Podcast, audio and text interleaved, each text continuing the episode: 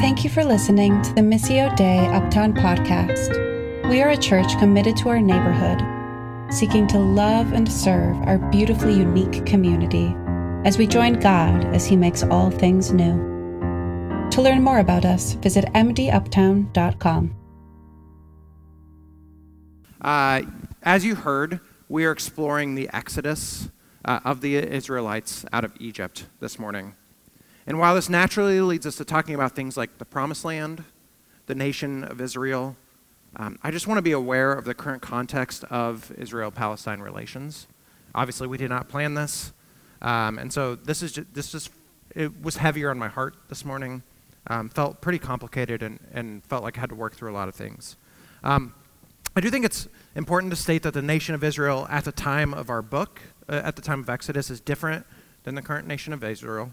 Um, so to extrapolate particular realities of the Exodus story directly, I think would be careless at best. Uh, we're also talking about liberation from oppression this morning, as is natural to talk about with the Exodus, right? And so this means that some of the points may apply for Israel, but they might also apply for Palestine when we talk about liberation. God is on the side of the oppressed against the oppressor, even if the oppressor was previously someone who was oppressed, right? And so I, I really look to um, the late Archbishop Desmond Tutu of South Africa uh, in situations like this. Um, if you don't know, he was sort of he was in South Africa during apartheid, and then was part of the restoration of South Africa during uh, like post-apartheid, right? Um, and I think he is someone who gained power in a situation where he was previously part of the oppressed. And, and when, as we look at what he did, he used that power for accountability and restoration, not revenge. And so I, I just think, um, yeah, he, he and um, some other South African leaders are just really good people to look to in terms of just like what does it look like um, to sort of respond when maybe an extremist group has, has lashed out against a nation, right? Um, I won't talk much about the situation this morning. Um, as I said, I was planning this before all of this happened, but I am very open to sitting down and chatting with anyone who wants to process things. Um, I'm, I'm very open, yeah, outside of Sundays to talk about with you. That, but I just felt like it was like necessary to say, like, I'm not going to talk a ton about that this morning, and I recognize that that might be a little bit weird with the current story we're going through. Make sense? Okay.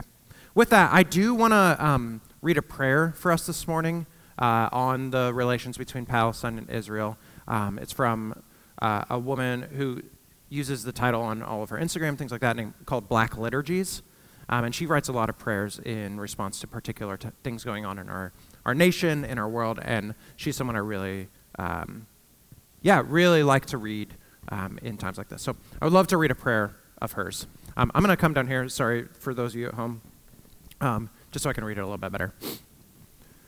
Um, yeah, let's pray.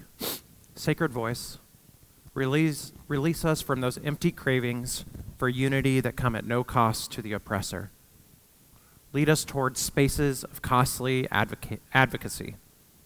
We confess that in speaking up on behalf of the oppressed, we too soon become enamored with the sound of our own voices. Our egos spoil even our best intentions. Show us when the voices of the vulnerable are being drowned out by the cacophony of the privileged. Help us to decenter ourselves in a world that perpetually eclipses the voices of the globally oppressed. Guide us into a solidarity that demands something of us. Let us learn to risk ourselves on behalf of the vulnerable, believing that when one of us is harmed, we all are. But keep us from that obsessive attunement which is prone towards savior complexes and feigned allyship. Remind us that we are not the heroes of our story, or heroes of every story. Amen. All right. So we're going to go ahead and jump into uh, Exodus, the Exodus story. Uh, now, as you know, the Exodus story, not just the book, but the actual event of the Exodus of the Jewish people from Egypt, is the most important event in the Hebrew Bible and subsequently, the most quoted and referred to event in the Hebrew Bible. Hebrew Bible meaning Old Testament, right? Its importance in the story of God's people is impossible to overstate, right? Let me show you a few references, just a few references from the Old Testament. Leviticus 11:45. For I am the Lord who brought you up from the land of Egypt to be your God. Thus you shall be holy, for I am holy. Joshua 24:17. For the Lord our God is he who brought us and our fathers up out of the land of Egypt from the house of bondage, and who did these great signs in our sight and preserved us uh, through all the way in which we went and among all the peoples through whose midst we passed, right? Numbers 15 41, Deuteronomy, Deuteronomy 5 6, Judges 6 8, 1 Samuel 10 18, 1 Kings 8 21, Psalm 81, 105, 136, Jeremiah 7:22. These are all direct references to the Exodus, and there are tons more. I just picked a few, right? There are hundreds of references to the event of the Exodus in some way, right? It is littered throughout the Old Testament as a defining moment for God and a defining moment for the tribe of Israel. But the references to the Exodus are not just limited to the Old Testament and not just limited to the Israelites, right? In fact, they're not even limited to the Bible. Sometime in the mid 1800s, I think it was about 1864, a song called Go Down Moses became a rallying cry for African Americans seeking the abolition of slavery. I want to read you some of the lyrics. When Israel was in Egypt's hand, let my people go. Oppressed so hard they could not stand, let my people go. Go down, Moses, way down in Egypt's land, tell old Pharaoh to let my people go. Of course, the use of the Exodus did not stop for African Americans in the mid 1800s or even post slavery, right? Andrew Young, he was a pastor and early leader of the civil rights movement who wrote a book on the civil rights movement. In one of the sections, he was explaining a march he and a man named Wyatt Walker, uh, Wyatt Walker led on Easter Day in 1964. Um, I'm going to read you some of the words of his this morning. Um, but for some context, as they were marching, Bull Connor, who maybe is a familiar name to some, He's the commissioner, he was the commissioner of public safety in Birmingham, Alabama at the time, known for his racism. uh, this is where the march was taking place Birmingham, 1964, Easter Day. He had caught wind of the march.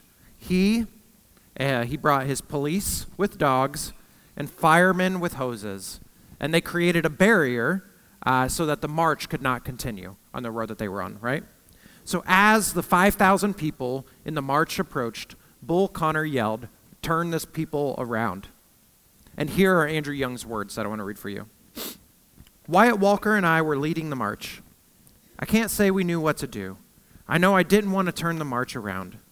I asked the people to get down on their knees and offer a prayer.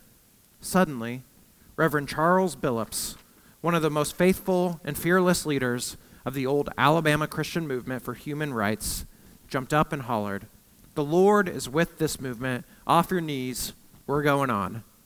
Stunned at first, Bull Connor yelled, Stop him, stop him. But none of the police moved a muscle. Even the police dogs that had been growling and straining at their leashes were now perfectly calm. I saw one fireman, tears in his eyes, just let the hose drop at his feet our people marched right between the red fire trucks singing, I want Jesus to walk with me. Bull Connor's policemen had refused to arrest us, his firemen had refused to hose us, and his dogs had refused to bite us. It was quite a moment to witness. I'll never forget one old woman who became ecstatic when she marched through the barricades. As she passed through, as she passed through, she shouted, "Great God Almighty, done parted the Red Sea one more time. The Exodus story has been pr- proven to be vital to understanding the character of God and his relationship to his people who are suffering. But why? Of all the stories of God and his people throughout the Hebrew Bible, why is the Exodus story the one referred to over and over? I believe it's because this, the Exodus story is a story of liberation. Our world constantly reminds us that it is broken, does it not? We don't have to go very far back in our service to realize that, right? This morning.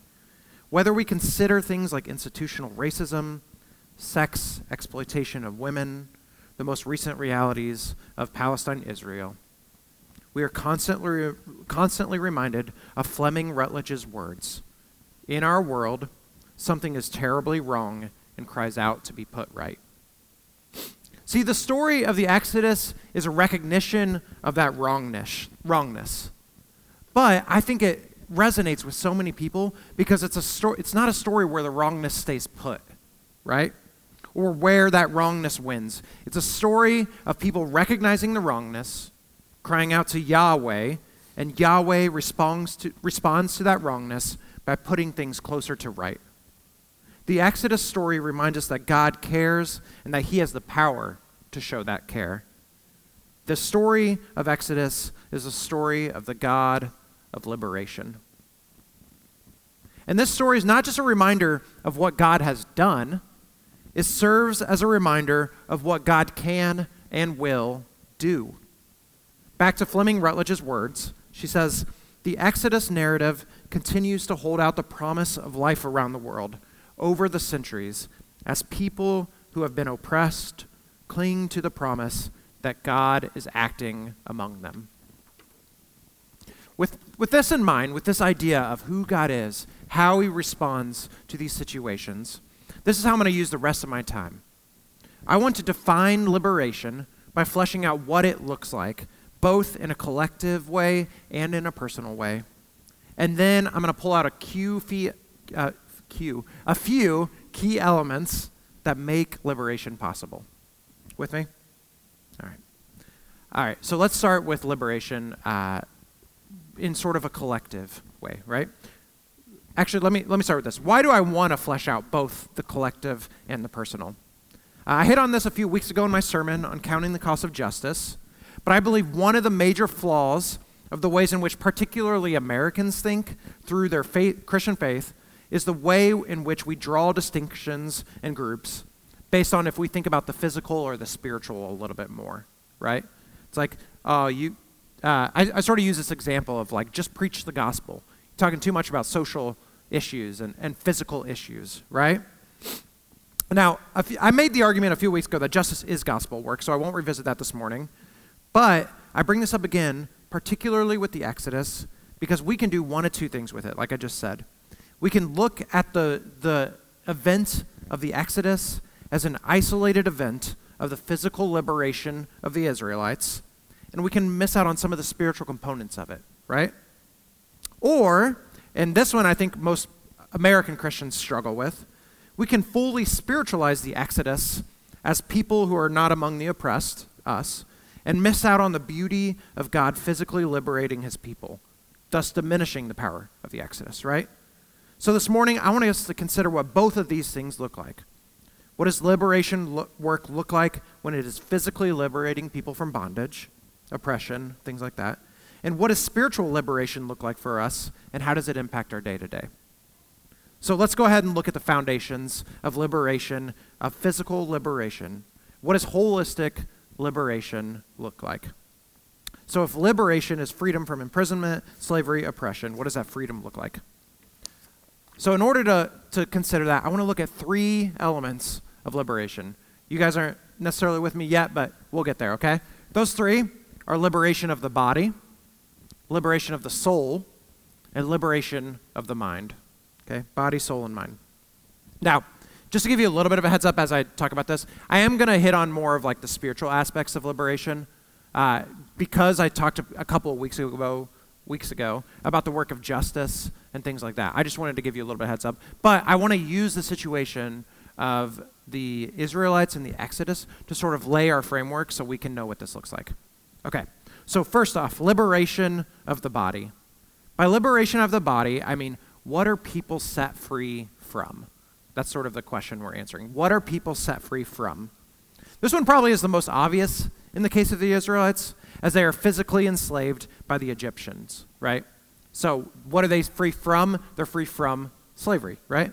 But I believe a big part of the work of justice and on being on the side of the oppressed is being able to see oppression when it's happening, even in its more subtle forms, right? And the greatest way to understand the subtlety of the ways in which oppression can work and understand what those who are oppressed need, I think it's a very simple thing to do, but it's often, or it's very seldomly practiced. And that is we have to center and listen to the voices of the oppressed. Center and listen to the voices of the oppressed. We will never be able to fully understand the scope of oppression and what is needed in order to consider what people need to be free from if we're not listening to those who are oppressed, right? I think a big issue, uh, it's sort of like the savior complex of being like, I do see a problem, right? And this is exactly how I'm going to fix it. And then all it, it, it doesn't fix anything because you don't understand the nuance of those who are living through it every single day, right? This could look like reading people uh, who maybe have experienced oppression or who are currently experiencing oppression. There are podcasts that center voices. Um, there's research you can do on different events and the ways in which their experience um, has done this. I would not necessarily suggest this book. Um, actually, I'm forgetting what it's called right now. I should have written this down. But I do have this, there's this book that's really, really thick. I think it's called The Other Side. Uh, it tells the story of slavery, but in the words of those who were enslaved. Um, and it, and just things like that where it's like we're reorienting who's who gets to tell the story and what the nuance is in that right? So that's liberation of the body. What are people freed from? Next is liberation of the soul. What are people freed to right? Liberation does not just mean getting pre- people freed from their chains but it involves creating pathw- pathways after those chains for freedom through abundant life to root itself. That, that was a lot of words. What do i mean? God was not just bringing the Israelites out of Egypt, but he was bringing them to the promised land, right?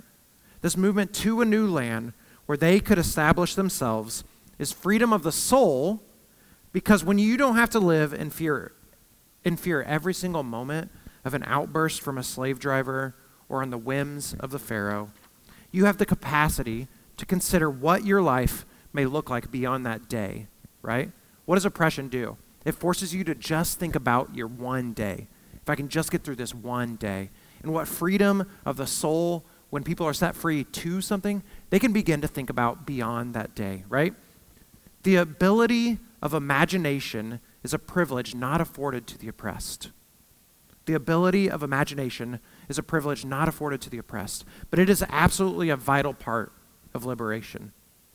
Life abundance flows from the ability to even consider what your life may look like past today, right?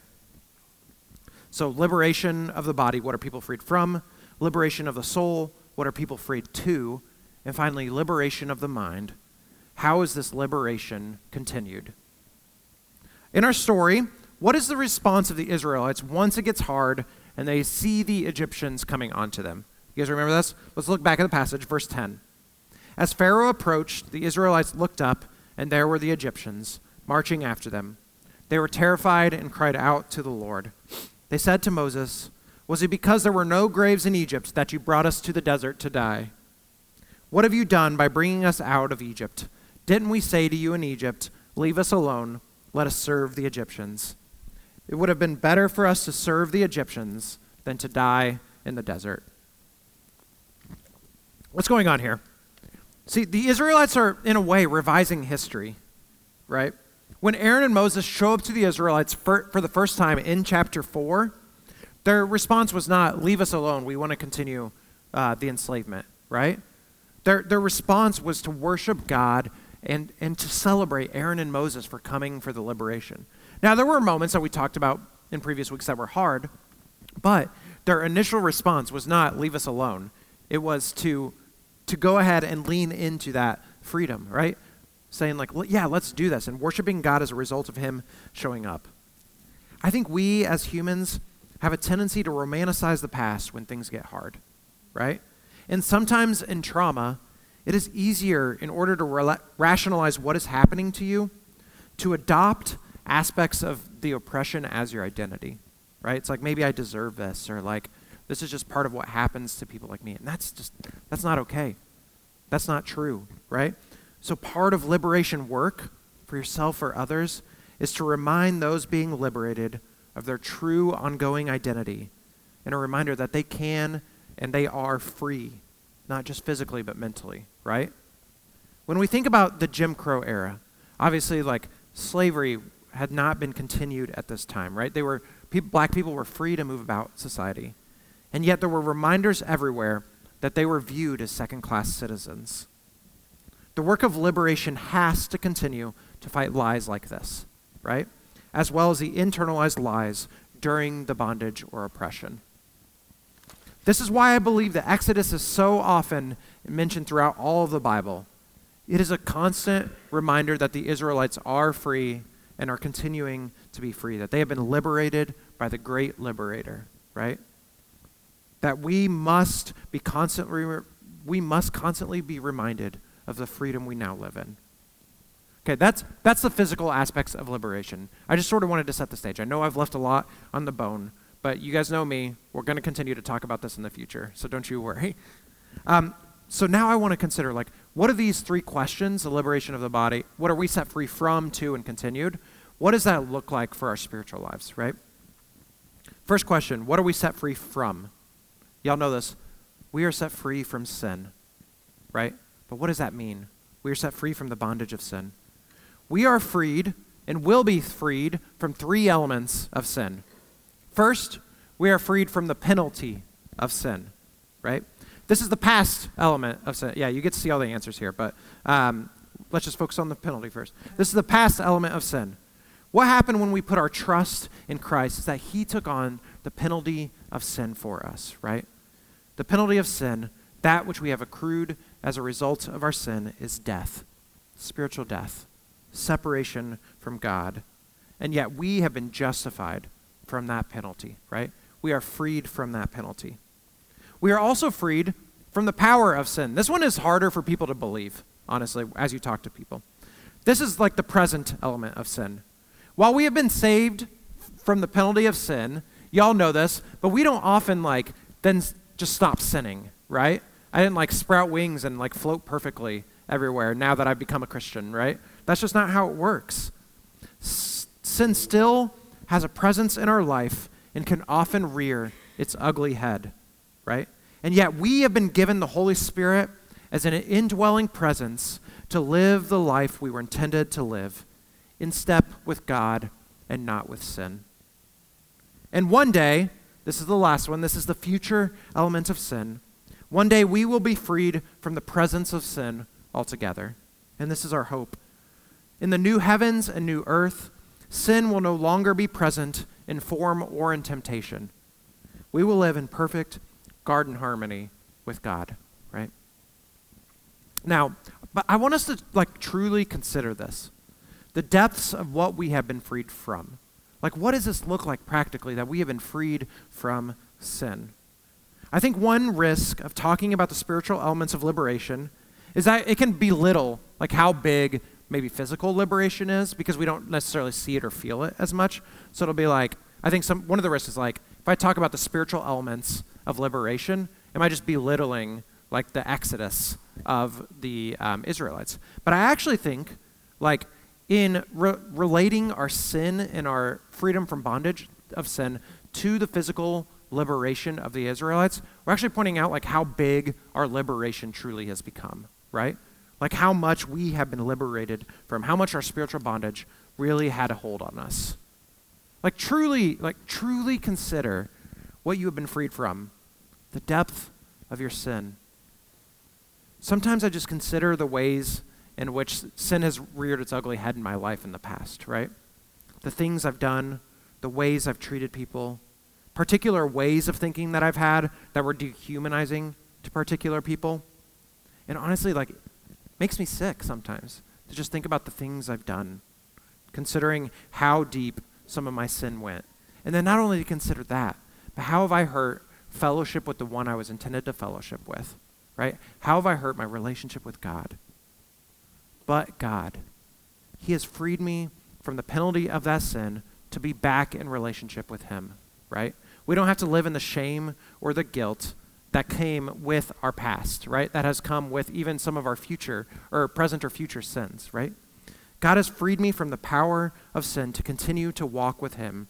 He freed me from the penalty of sin to come back into relationship with Him. And one day, when I'm with Him for eternity, I'll be freed from the presence of sin altogether. Right? We have not just been set free from sin, though. We also have been set free to, right? What does it look like for us, the liberation of the soul? We've been set free to the identity of children of God. We have been set free to eternal life.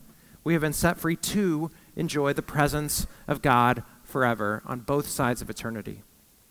You see, if God just set us free from our sin without replacing it with Himself, we'd still have that hole that we were trying to fill. But God, in renewing our hearts, has given us freedom to live freely. God has given us freedom to live freely, to pursue Him without shame, without guilt, without fear, right? We have moved from death to life, from sin to Him. And then finally, in order for us to continue to live in this freedom, we have to cont- continue to remind ourselves of our identity as liberated, as the set free. What does this look like? Let's look at Romans 12. Therefore, I urge you, brothers and sisters, in view of God's mercy, to offer your, body, offer your bodies as living sacrifice, holy and pleasing to God. This is your true and proper worship. Do not conform to the pattern of this world but be transformed by the renewing of your mind. Then you will be able to test what a, uh, and approve what is God's will, his good, pleasing, and perfect will. Do not be conformed to the world, which bind us, binds us up in its ways, but be transformed by the renewing of your mind. In other words, you have already been made new, right? You have already been made new. But you have to renew your mind. You have to remind yourself of that being made new right? What does this look like? This means replacing the lies that you are what you've done, that you are the worst thing that you've done, right? You have to replace that, that you are your particular sin, and replace it with the identity of a daughter or son of God, right? The one who is loved by God and the one who, is, who God is proud of. Our liberation, the way we think about being set free from, to, and continued, is vital to live in our callings that God has called us to, uh, to be both loved and to love in return, right? So, to end my time this morning, I want to consider one more question. If this is what liberation looks like, right? Liberation of the body, of the mind, of the soul. Liberation from, liberation to, and liberation continued. I want to ask one more question. Where does liberation begin? How does it start? What are elements to make it happen. I want to go back to the text in order to show us this. So after the people, you know, the people like cry out, have you brought us here to die in the desert instead of to live in Egypt, right? Um, after the people cried that out, they didn't ask for Moses to liberate them. Look at what Moses says in verse 13. Moses answers the people Do not be afraid. Stand firm, and you will see the deliverance the Lord will bring you today. The Egyptians you see today you will never see again. The Lord will fight for you. You need only to be still. The Lord will fight for you. You need only to be still. You need only to be still. I love this line, right? We know what happens in Exodus. God uses Moses to part the Red Sea, and the people walk through. Now, objectively, if the people are walking through, they're not standing still, right? So, what, is, what does God mean here? Moses here is speaking to who has the power in this situation, right? In our entire reading of Exodus up to this point, we have, sh- we have seen that Pharaoh thought he had the power, right? Who is the God of the Israelites? Who is Yahweh? I don't know him, right? And yet, Yahweh, the Lord, the great I am, has had the power in every single situation, right?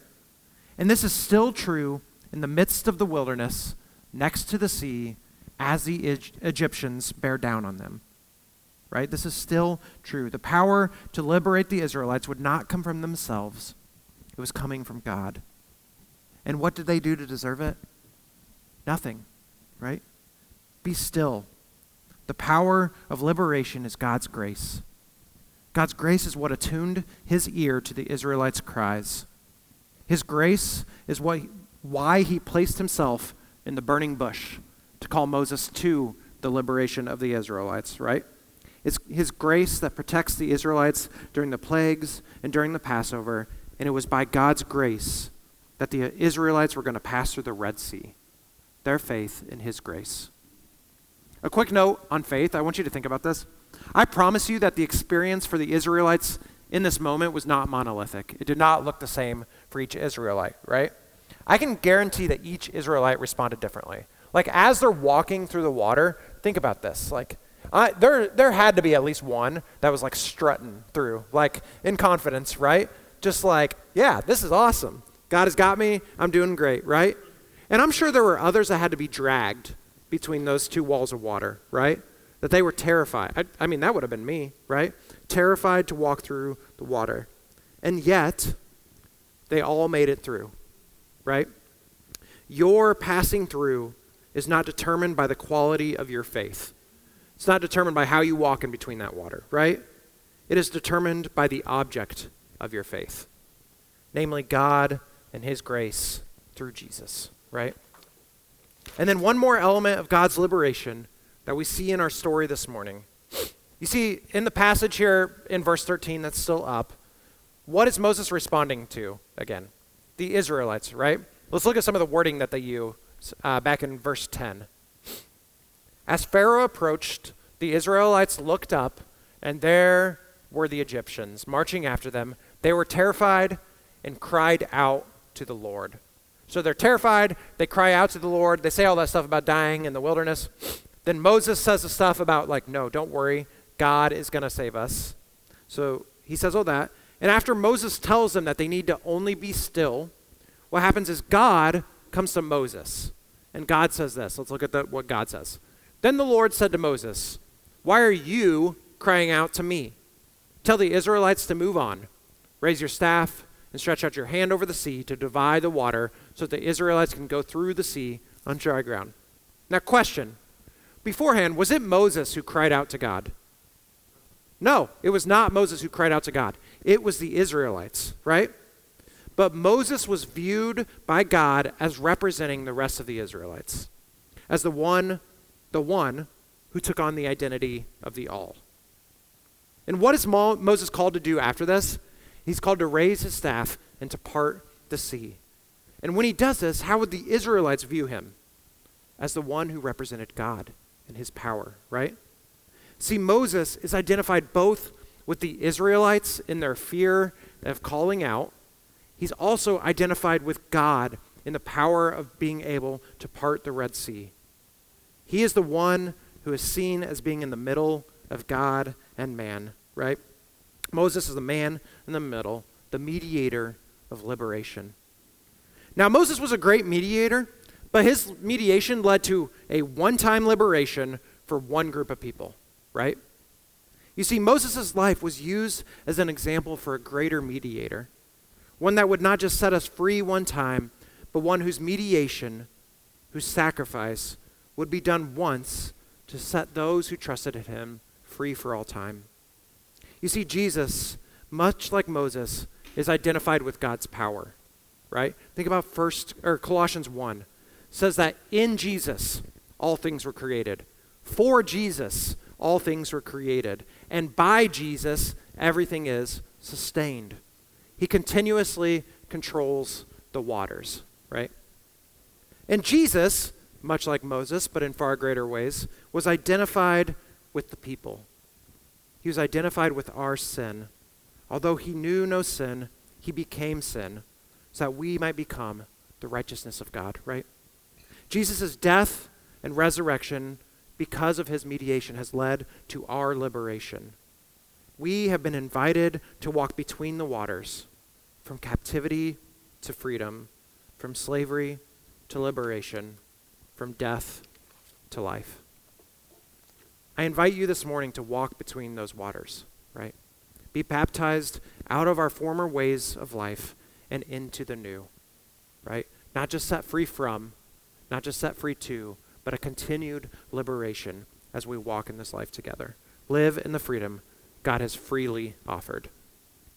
Let me end with Galatians 5:1. It is for freedom that Christ has set us free. Stand firm then and do not let yourselves be burdened again by a yoke of slavery.